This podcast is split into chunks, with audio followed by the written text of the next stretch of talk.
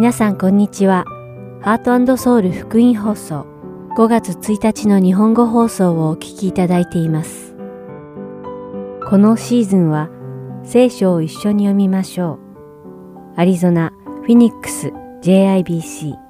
ヤソ牧師によるグランドキャニオンの彼方からイスラエルの王たちをお届けします。では、聖書を一緒に読みましょうをお聞きください。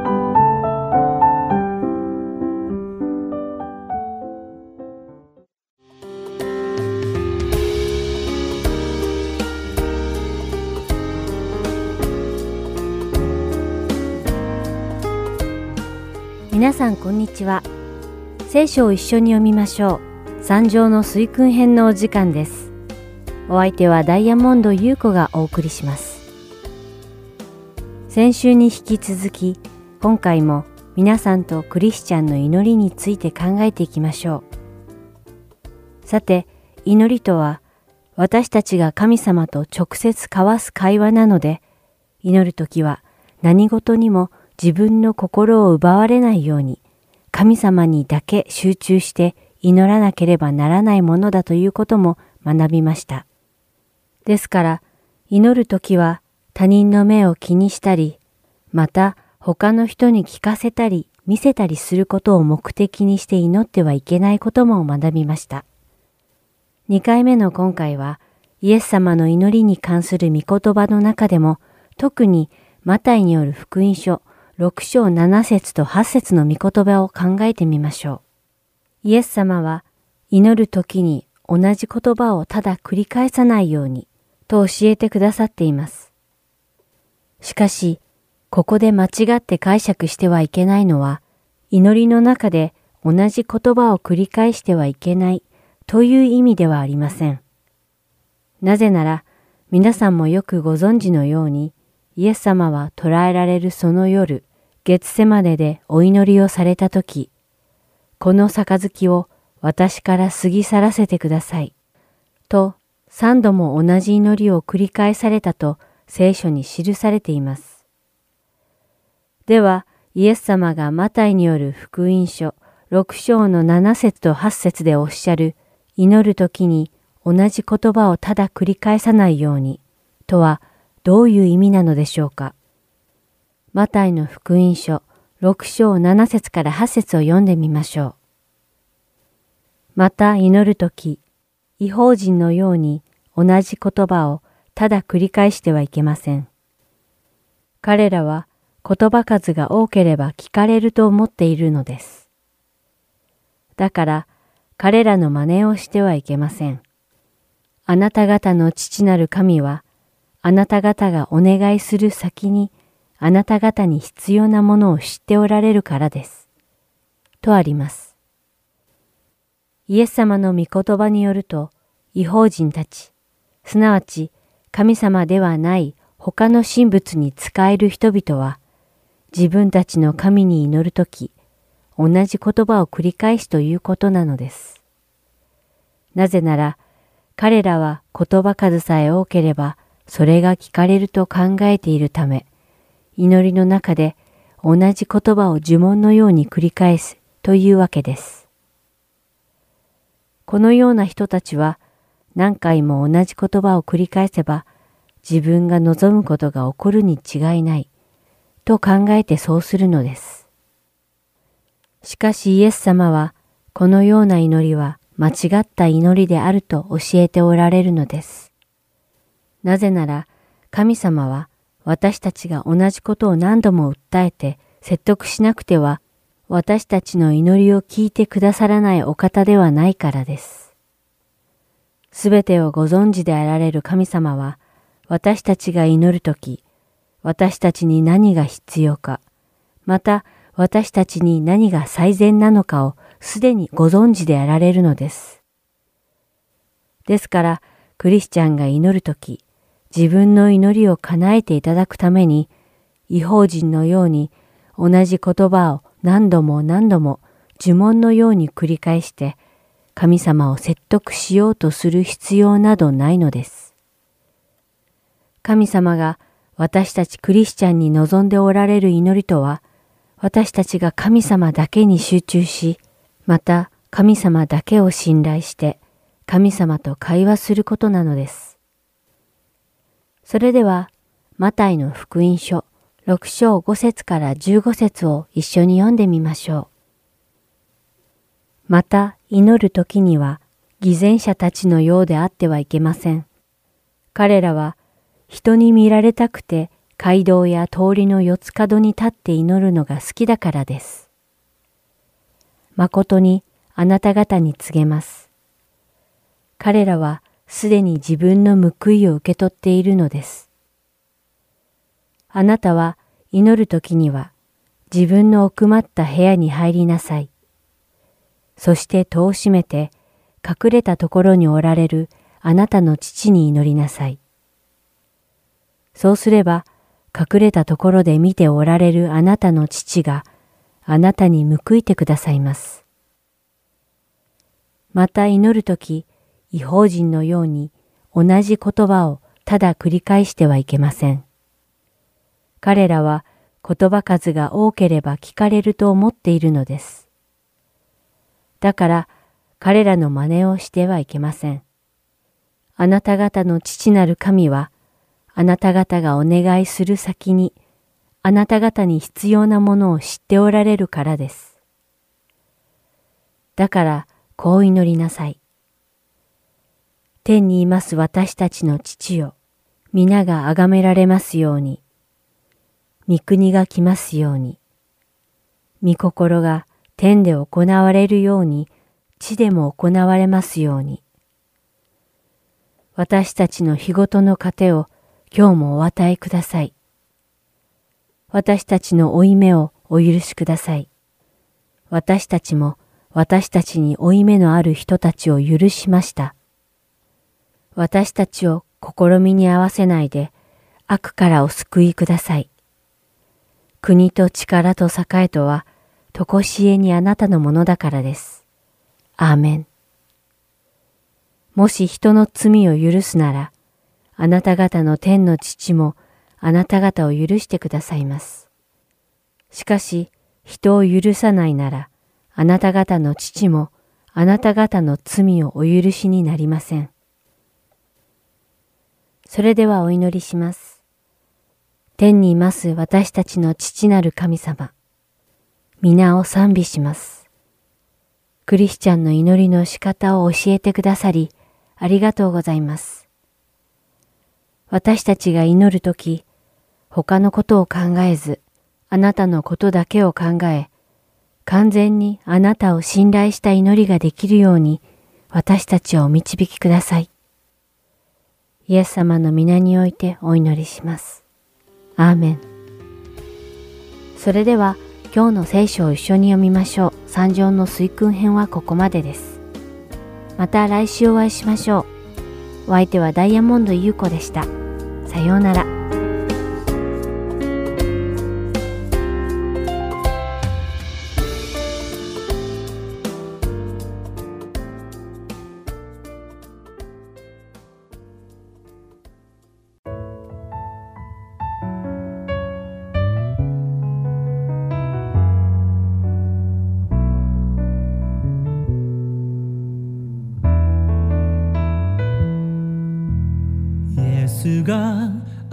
したように。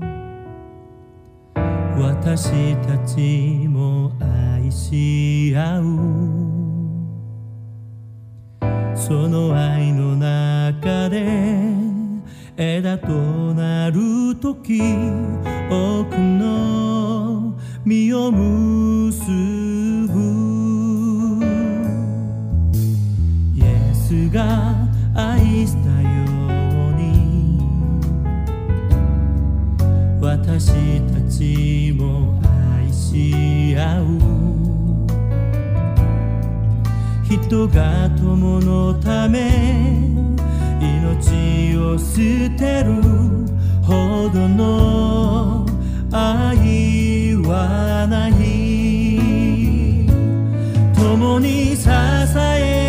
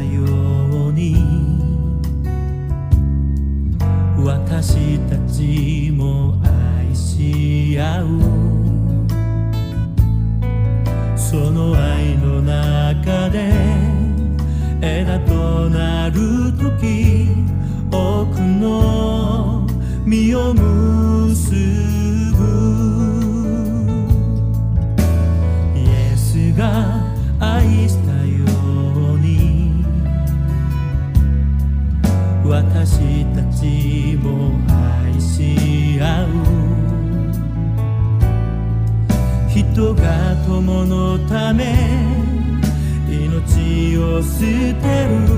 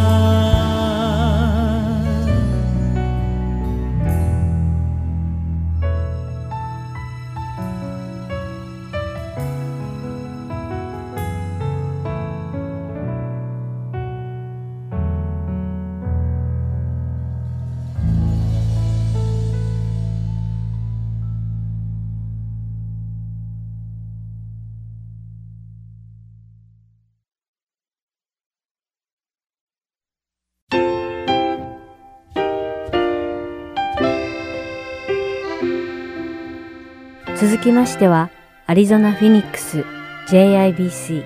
ヤソ牧師によるグランドキャニオンの彼方からをお聞きください。今日のタイトルは In Adam or in Jesus です。ヤソ先生のお話を通して皆様が恵みのひとときを送られることを願います。今日はですね、えー聖書のテキストはですね、ローマ書でありますので、どうぞローマ書を開いておいてください。まあ、今日はですね、あのー大さんもね、久しぶりに来られましたけども、なんか不思議なんですけど、このあの教会ですね、今、寿司や寿司をやってらっしゃった方がですね、なんか集まる教会にだんだんなってきました。あの火曜日の集会にですね、あのもう一人の寿司職人の方がですね、初めて来られました。そして、あの聖書は初めてですということだったんですけども、まあ、その方は実はですね、あの心臓移植をしまして、でその、まあ、心臓移植をした病院からですね、あの、なんていうんですか、病院にこう行ったそうです。そこでですね、この教会を進められたということで来たそうです。まあ彼もですね、やはり新しい心臓をもらった、新しい命をもらったので、あなんていうんですか、新しい命をどう生きるかを知りたくて教会に来たそうです。まあそこでですね、あの聖書は初めてだというので、私は聖書をお渡ししました。で、あの、皆さん聖書を初めて読んだとき、大体どっから読みますかね。まあ、最初、大体普通最初のページから読むと思うんです。えー聖書をですね、最初のページこう読んでいくとですね、人の名前ばっかりやったら出てくるんですよ。で、私もですね、もうそれは新約聖書の話をしてるんですけども、新約聖書の場合は確かに、マタイの福音書というものから始まりますが、マタイの福音書は人の名前ばっかり書いてます。で、私もですね、クリスチャンじゃない時に初めて自分でこの書物どんなのかなと思って読んでみました。で、それ読んだんですけど、なんでこんな人の名前ばっかり書いてる本をみんな読むのかなと正直言って思いました。しかも、その書物が世界で一番多く読まれているそうですね。つまり50億冊以上ですね、出版されているそうです。まあ、今はですね、このローマ書に入る前に一つの箇所を読みますけども、聞くだけでいいんですけども、その箇所にも人の名前ばっかり出てくるんです。それがですね、ルカの福音書の3章の23節です。それを読みたいと思いますが、こう書いてあります。教えを始められた時、イエスはおよそ30歳で、人々からヨセフの子と呼ばれていた。ヨセフはヘリの子、順次遡って、ヤコブの子、イサクの子、アブラハムの子、テラの子、ナホルの子、また飛んで38節から、エノクの子、セツの子、アダムの子、このアダムは神の子である。まあ、これは実は長すぎるので私カットしてしまったんですけど、本当は76人の人の名前が出てくるんですけど、まあ、ここでは系図が書いてあるわけですね。まあ、この系図の中で面白いのは一番最後のポーションですけども、アダムは神の子だとこう書いてあるんですね。つまり、神様に作られた人類最初の人間はアダムだとこう聖書は教えているわけですね。まあ、現代の科学でも、私たち人類はですね、いろんな人種とか肌の色とかですね、民族がありますけども、もともとはですね、一つであったんではないかなんてですね、科学的な調査でも言われておりますね。つまり、その存在というのが、まあ、アダムであるとこう聖書は教えております。このアダムの子孫である、まあ、人の特徴っていうんですか、アダムを先祖に持つ人の特徴として、今日読むローマ書にいくつかの説明が書いてあります。ですから今日はですね、そのアダムの子孫の姿勢とイエス様の子孫のその姿勢、そのことについてですね、ちょっと今日学んでいきたいと思っております。ではまずですね、ローマ書の5章の12節から読んでいきたいと思うんですけども、こう書いてあります。そういうわけで、ちょうど一人の人によって罪が世界に入り、罪によって死が入り、こうして死が全人類に広がったのと同様に、それというのも全人類が罪を犯したからです。アダムを先祖に持つ人の特徴は何でしょうか ?1 番目、罪を持っているということです。13節でこう書いてありますね。というのは、立法が与えられるまでの時期にも罪は世にあったからです。しかし罪は何らかの立法がなければ認められないものです。罪とは何でしょうか？罪とは聖書の戒め、つまり立法に背くことだというふうにここに書いてあります。つまり、その法律があって、あ、私は違反してるんだということがこう分かるわけですね。ニュースを見てたらですね、こういうニュースをやってました。このアリゾナでですね、1月1日から始まったある法律が、道路の法律があるそうです。それはですね、道路の左側、左側車線をですね、ずっと走ってて、後ろにこう車が繋がってるとですね、あなたは違反してんですよって言ってですね、そういうことを示すですね、ニュースでそういうことをやっておりました。しかし、ほとんどの人が知らないんだということをですね、ニュースでそういうことをやっておりました。私もですね、そんなの知らないからドライブしながらですね、後ろに並んでいてもですね、いや、私は道路のちゃんとですね、スピードを守ってるから大丈夫だとこう思ってドライブしてたわけですが、しかし、テレビでですね、警察官が言ってたのは、あなたがスピードを守っていても後ろに並んでいる場合は、あなたは捕まりますとこう言ってですね、つまり立法があるならば、私は違反してる。立法がなければ私は違反してない。その辺が立法によってこう変わってくるということ。聖書の中で一番有名な立法とは何でしょうか？それはモーセの10回であります。これは出エジプト記の20章の3節から読みますけども、こう書いてあります。私の他に他の神々があってはならない。自分のために偶像を作ってはならない。あなたはあなたの神、主の皆をみなりに唱えてはならない。安息日を覚えて、これを聖なる日とせよ。あなたの父母を敬え、殺してはならない。まあ、これが聖書で一番有名なですね、まあ、立法っていうんですか、戒めですね。まあ、これはモーセの時代に書かれましたから、今から3400年前に書かれたものであります。それから1400年後、つまり今から2000年前にイエス様はこの教えをさらに発展させてこう言いました。昔の人に人を殺してはならない。まあ、これはモーセのことを言ってますけども、人を殺してはならない。人を殺す者は裁きを受けなければならないって言われたのをあなた方は聞いています。しかし、私、つまりイエス様はあなた方に言います。兄弟に向かって腹を立てる者は誰でも裁きを受けなければなりません。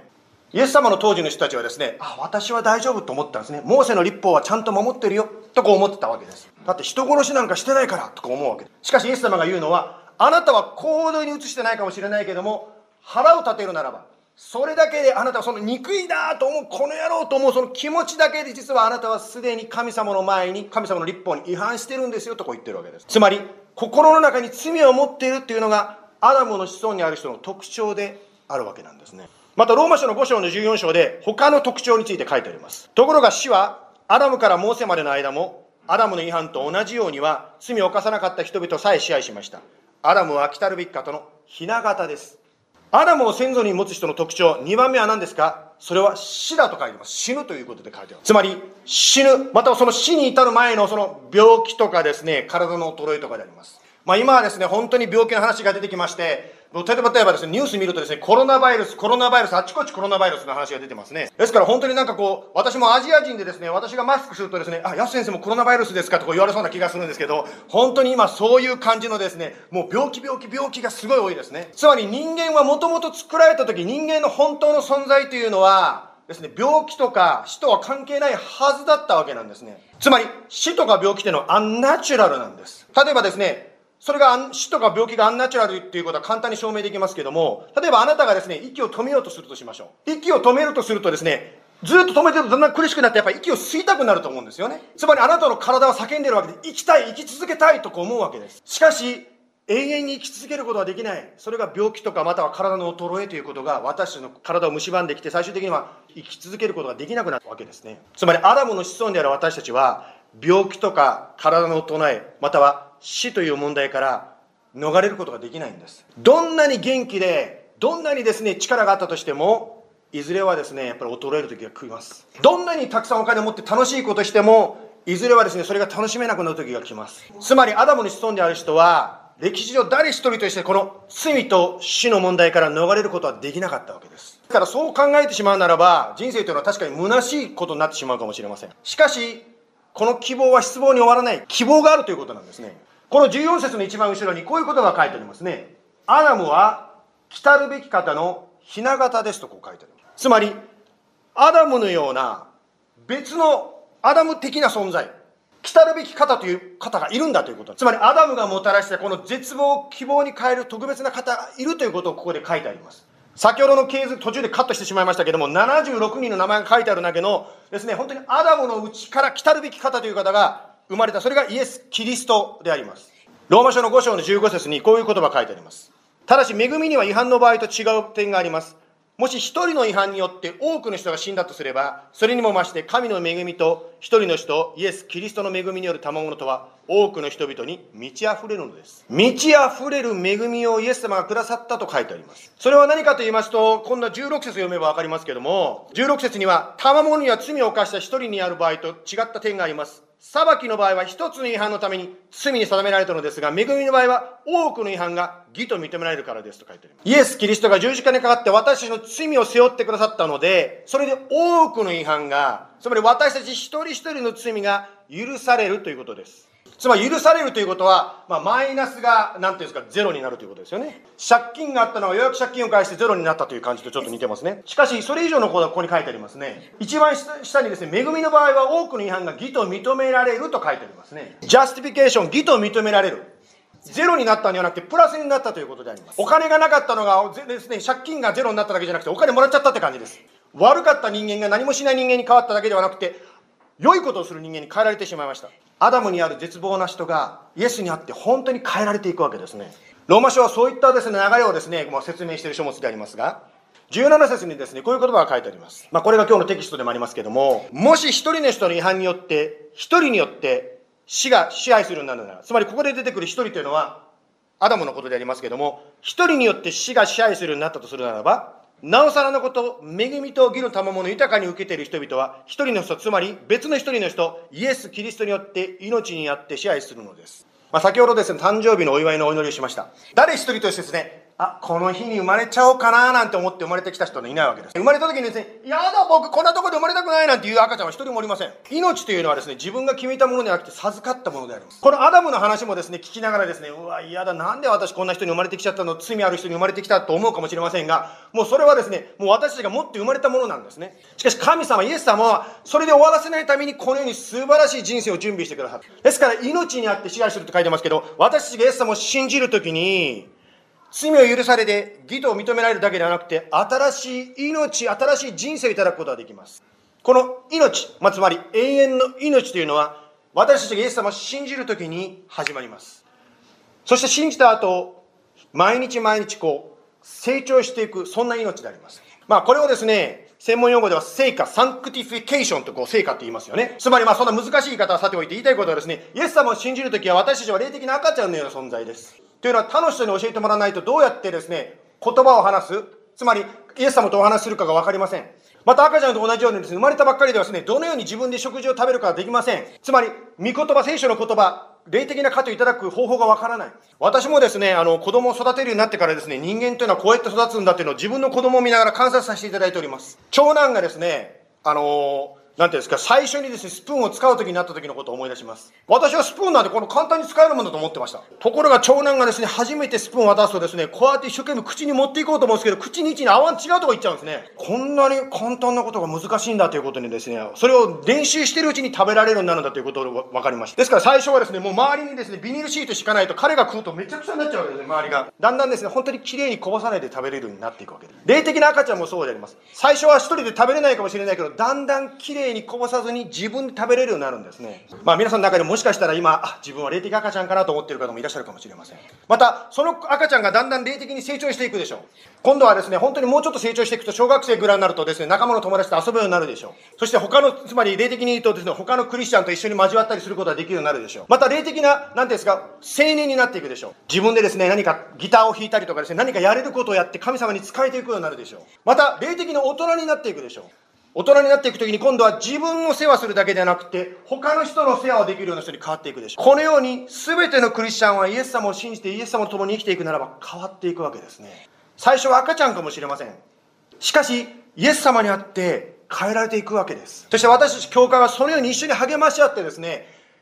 成熟を目指していくわけですね。このようにイエス様を信じるときに栄光から栄光へと主と同じ姿に変えられていくわけです。もう以前はですね、細かいことですね、あーってこう焦ってたのが、だんだんイエス様を信頼して落ち着く、本当に平安に満ち溢れた人に変えられていきます。私のキリスト教の好きなところは、誰でもそうなれるというところが好きなんですね。みんながそのようにイエス様にあって変えられていくことができるんだ。若い、若いからできるとか、年取ってるからできないとか、そういう年齢の問題でなく、誰でも変わることができる。これがイエス様を信じる信仰の素晴らしいところです。まあ、このように変えられていく、まあ、霊的に成長していく、大人になっていくというとですね、一般的にどういうことを考えられるでしょうか。一般的にはですね、まあ、聖書を読みましょうとかですね、または祈りましょうとか、礼拝とかですね、そういう勉強のセミナーに参加しましょうなんていうことを言われると思います。まあ、もちろんそういうことはですね、やっていく必要があると思うし、それは大事なことだと思います。それはもしですね、やってない方がいたら私はお勧めしたいのは、やはり聖書を読むことを続けていただきたいし、お祈りすることを続けていただきたいし、礼拝とか、または聖書のお勉強会とかですね、いろいろ出ていただきたいと思うわけですが、しかしそういうことも大事でありますが、気をつけないと今度別のものがあります。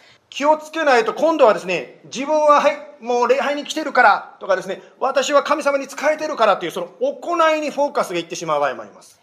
例えばですね、あ私はいいクリスチャンなどうしてどうしてですか？私は今日聖書10章読んだからとかですね。また15分お祈りしたから私は成長したぞとかですね。例えばですね、まあこれイエス様にある成長ということをあ話すときにですね、イエス様との関係を深めるということについてフォーカスしていただくと分かりやすくなると思います。例えばですね、あなたが誰かと仲良しになりたいとするとしましょう。その方と仲良しになるときにどうやりますか？ああ、15分とこの、15分間ですね、この方と話したから仲良くなったなんて言いますか？またあなたが書いたテキストをですね、ずっとですね、私はですね、3、3ページ読んだから、私はこの人と仲良くなりましたって言いますか？イエス様との関係というのはそういうもんではないということを言いたいわけです。今日ですね、本当に礼拝チームもフル、フル体制でですね、もう引きさんも入れてですね、もう5人でですね、素晴らしい礼拝のね、導きやってくれましたよね。あの、ワシップチームのね、方たちにも言ったんですけど、本当にこう、素晴らしい賛美をするとか、素晴らしい神様の働きをしている人って共通点があるんですよ。それはうちのグループだけではなくて、実はこの前ここに来てコンサートしてくれた横山大輔さんも同じことでありました。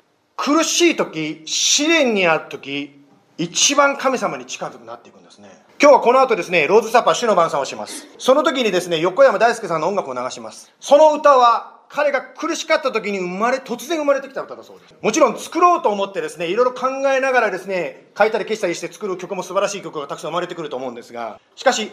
苦しい時に突然ポーンと歌が頭に湧いてきて、それを書き留めていったら歌になっちゃったという、そんなすごい曲がですね、あるわけです。まあ、そのうちの一つをこの後流しますけども、歴史的にそういう歌の一つとして有名な歌が、あの、ヘンデルのメサイアという歌ですよね。メサイアも本当にヘンデルというですね、作曲家が当時売れっ子だったんですけども、本当にどん底に落ちてる時に、苦しかった時に、神様から突然示されて、ご飯も食べないで書いた曲が、あの、ヘンデルのメサイアだと言われています。そして、あの、ハレルヤ、ハレルヤ、ハレルヤという、あの、ハレルコーラスとも含めた、あの、メサイアという素晴らしい音楽が生まれてきましたよね。そのように苦しい時に、決して終わりではない苦しさの中から神様の思いがけない働きっていうのが起こってくるんです。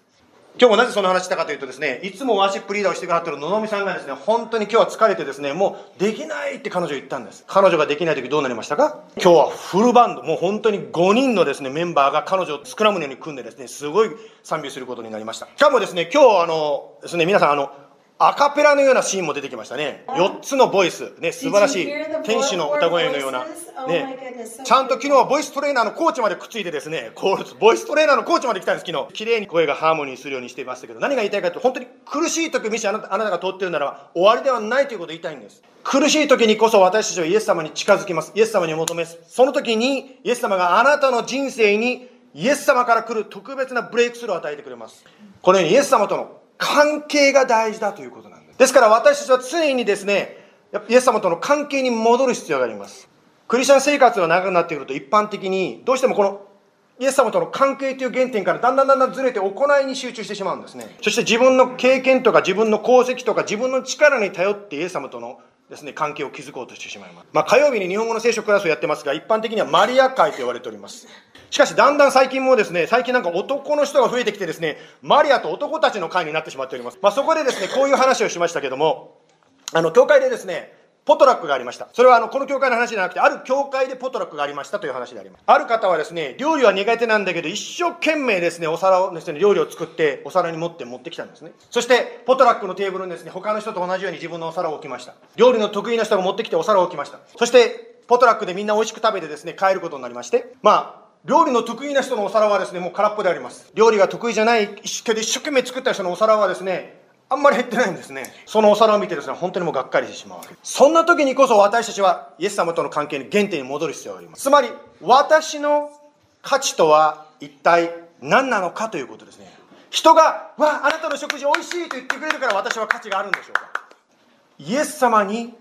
あなたはイエス様のために料理したんじゃないんでしょうか。もちろん、みんなに食べてほしいから作るんですけど、しかし、イエス様に捧げたものであります。イエス様は喜んであなたの捧げ物を受け取ってくれます。まるで5タラントの捧げ物の人も2タラントの人もですね、同じようにイエス様が褒めてくださったその例えと同じように、あなたがもし2タラント持ってるならば決してですね、あんた3つ足りないよと言わないわけです。ですから私たちはもう一度ですね、本当に信仰生活が長くなっていく中でも戻っていきたいと思うのは、私たちとイエス様をつないでいるのはイエス様の十字架であるということです。自分の経験とか良い行いがイエス様と私をつないでるんじゃないということです。私がこれだけ良い行いをしてきたからイエス様が私の祈りを聞いてくれるんではないんです。イエス様が十字架で死んでくださったから私はイエス様との関係があるということなんです。ですから今からですね、この主の晩餐を取っていきますけども、その時にこのイエス様の十字架のことを一緒に覚えていきたいと思います。今、あ少しちょっとお祈りさせていただきたいと思います。今、イエス様あなたの前に私たちは心を準備していきます。イエス様が私たちにしてくださったその素晴らしい技をもう一度思い出します。イエス様、あなたがしてくださったそのことによって今、私たちの将来は約束されています。永遠の命約束されています。ありがとうございます。どうぞ神様、私たちの心を探ってください。もし、イエス様が、ああ、あなたこういう罪があるんじゃないの？ごめんなさいって言ってないことがないというならば、私は今取る時に、まず祈りたいと思っています。イエス様許してくださいと祈りたいと思います。イエス様十字架にかかって死んでくださって感謝します。それは私たちの許しのためでした。ありがとうございます。In Jesus' name we pray. Amen.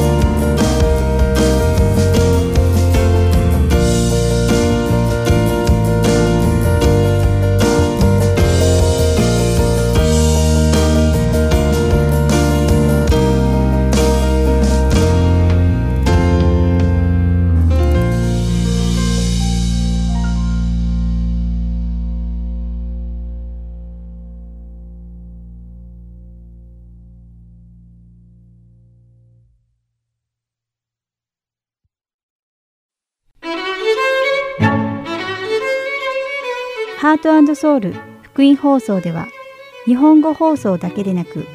英語によるキッズプログラムも毎週放送しています。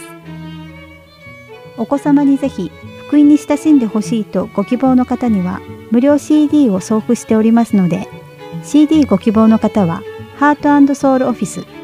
602-866-8999までお電話をいただくか heartandsoul.org at gmail.com heartandseoul.org heart.and.org.gmail.com heartandseoul.org.gmail.com までメールにてお知らせください。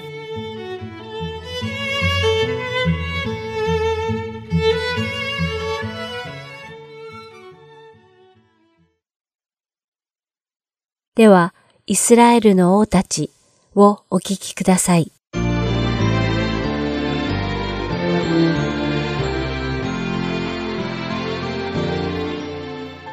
皆さんこんにちは。イスラエルの王たちの時間です。お相手は横山まさるです。さて今回は北イスラエル王国第11代目の王エホアハズについてお話しします。このエホアハズ王に関する聖書の記述は列王記第2第13章の1節から9節にしかありませんが、できるだけ掘り下げて見ていきたいと思います。では早速始めましょう。さて、エホアハズというのは、北イスラエル王国第10代目の国王エフーの息子で、サマリアで王に即位した後、17年間イスラエルを治めました。3週間前にお話したエホアハズの父エフを覚えていますか？今回の流れをよりわかりやすくするために、ここでまずエフについてのおさらいをしましょう。エフはアハブの家を裁くためにイスラエルの王として主が用いられた選びの器でした。またエフは主の命令に従ってイスラエルから邪神バールを取り除いた王でもありましたが、すべての面で主の立法に従ったわけではありませんでした。残念なことにエフはイスラエルの中からバール信仰を粛清したのに、ベテルとダンにある金の子牛に使えるという偶像崇拝をやめようとしないばかりか、イスラエルの民が偶像崇拝を行うことを黙認していたために、主の忌み嫌われる罪をイスラエルにも犯させてしまったのです。この罪に対する主の裁きは、ヨルダン川の東側に位置するイスラエルの領地をアラム王ハザエルに渡されるというものでした。結局エフは悪い王の代名詞となってしまった北イスラエル初代王ヤロブアムと同じ道を歩んだ王であったと書かれてしまいました。さておさらいが終わったところで今回お話しするエフの後を継いで王となったエホアハズも結論から言うと主の見前に悪を行いイスラエルに罪を犯させたネバテの子ヤロブアムの道を歩みその罪から離れなかった悪い王であったと列王記第2の第13章の2節に書かれています。その後の3節には、王エホアハズとイスラエルの民が偶像崇拝を行い続けた罪のために主は、イスラエルに対して怒られたと書かれています。ここで使われている怒ったを表すヘブル語はハラアフで、この言葉には主が単に怒った、怒りを覚えた程度ではなく、とても激しく怒りを燃え上がらせたという意味があるのです。つまり主はそれほど大きな怒りを王エホアハズとイスラエルの民に対して感じられていたということになります。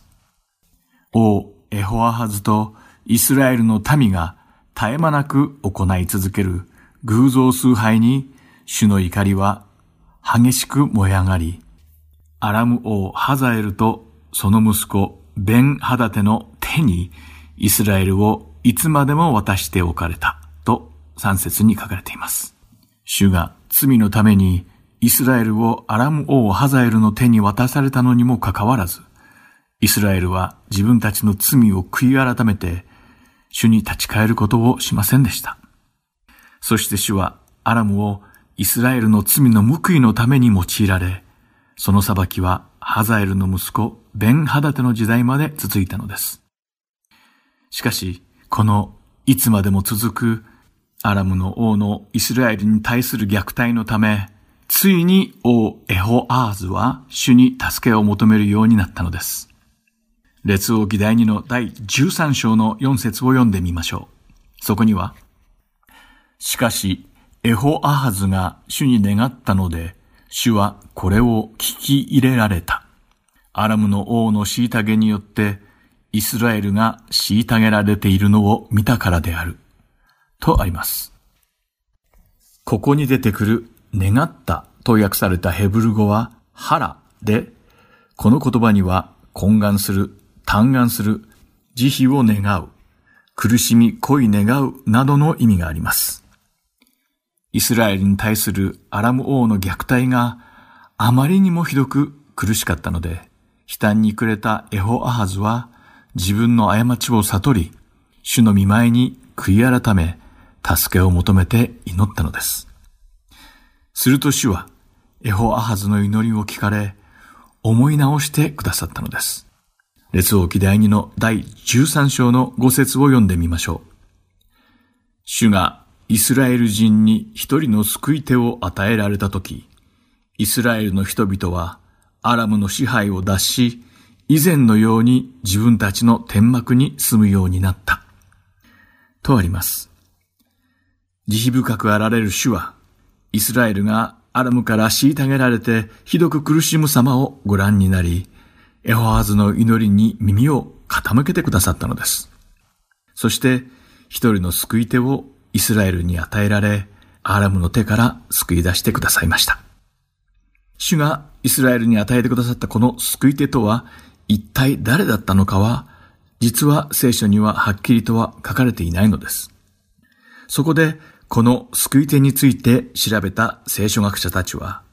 三つの異なる説を立てました。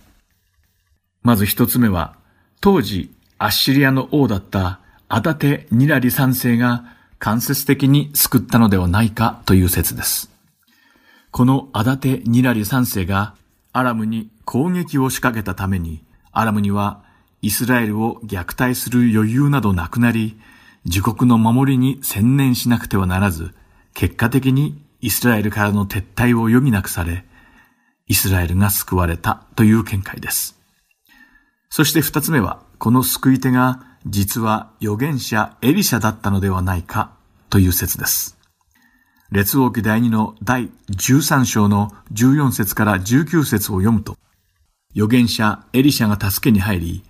エホアーズの息子ヨアシュにアラムを撃てと命じたとあります。このくだりを鑑みて、エリシャがかつて父であるエホアハズを助けたことを知っていたヨアシュが、預言者エリシャに頼ったと考える説です。つまり、エリシャがエホアハズを助けてアラムを撃たせたのではないかという見解です。そして三つ目は、この救い手とは、エホアハズの孫のヤロブアム2世だったのではないかという説です。後にイスラエルの領土をアラムにまで広げたヤロブアム2世がエホアハズの時代から救い手となり、アラムの軍勢を打ち負かしたのではないかということです。まあ、いずれの説にも説得力と信憑性はありますが、ここで重要なのは誰が救い手だったかなのではなく、誰がその救い手を送ったかなのです。つまり、主がイスラエルをアラムから救われたという事実が大事なのです。そしてこのような主の力強い御手によってアラムを打ち負かすことができたイスラエルは、このことによって主に立ち返っただろうと誰でも思うのではないでしょうか。しかし残念なことに、このうなじの怖いイスラエルの民は、このような奇跡的な主の救いを経験しながらも、主に立ち返ることはなかったのです。列王記第2の第13章6節を読んでみましょう。そこには、それにもかかわらず、彼らはイスラエルに罪を犯させたヤロブアム家の罪を離れず、なおそれを行い続け、アシェラ像もサマリアに立ったままであった。と書かれています。王エホアーズとイスラエルの民は、鮮烈な主の慈悲深い救いの御手を身をもって体験したにもかかわらず、悪の道を歩み続けたのです。主の意味嫌われる偶像崇拝の罪から離れようともせず、絶え間なく悪を行い続け、サマリアにあったアシェラの木像を取り除くことさえしなかったのです。主はそれをご覧になり、再びアラムにイスラエルを裁くための王を立てられました。そしてこのアラムの王により、エホアハズの民はまるで塵のように木っ端みじんに打ち砕かれ、最後には騎兵がたったの50機、戦車が10台、そしてわずか1万人の歩兵しか残らなかったのです。救いの手を差し伸べられた主を顧みようとしなかった、うなじの怖い民を主は裁かれました。しかし、慈悲深くあられる主は、罪深い偶像崇拝を捨てようとしない民を、あえて全て滅ぼされることをなさりませんでした。主は、エホアハズの父、エフーが、主の命令を守って、忠実にアハブの家を裁いたことを顧みて、イスラエルの王権を4代までエフーの子孫に継がせることを約束してくださいました。忠実であられる主は、エホアハズとイスラエルの民が偶像崇拝を続け、主を憤らせたにもかかわらず、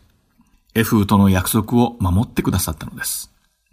そしていつかイスラエルが主に立ち返るのではないかと辛抱強く待っていてくださいました。北イスラエル王国第11代目の王エホアハズは父エフーと同じ鉄を踏んでしまい、自ら偶像崇拝の罪を犯し、さらにイスラエルの民にまで同じ罪を犯させました。しかし、苦境に陥った時、エホアハズは自分の罪を悔いて許しを請うたのです。すると、憐れみ深い主は、イスラエルをまたもや救ってくださったのです。慈悲深く、憐れみ深い主の許しと、救いを身をもって経験しながら、なお主に立ち返ることを拒み、偶像崇拝の罪を主の見前で犯し続け、その罪の中で死を迎えたエホアハズは、結局また悪い王として記録されています。次の王こそ良い王であってほしいと思うのは私だけでしょうか。というわけで今回の放送はここまでです。今日も最後までお付き合いいただきありがとうございました。ではまた次回、イスラエルの王たちでお会いしましょう。お相手は横山まさるでした。さようなら。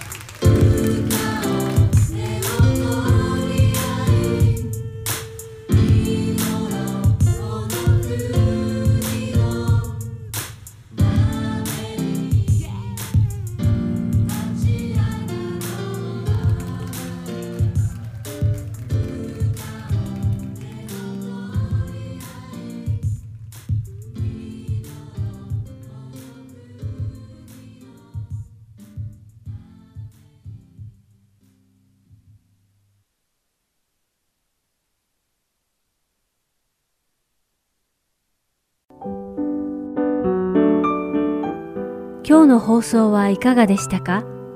最後までお付き合いくださりありがとうございました。また来週お会いしましょう。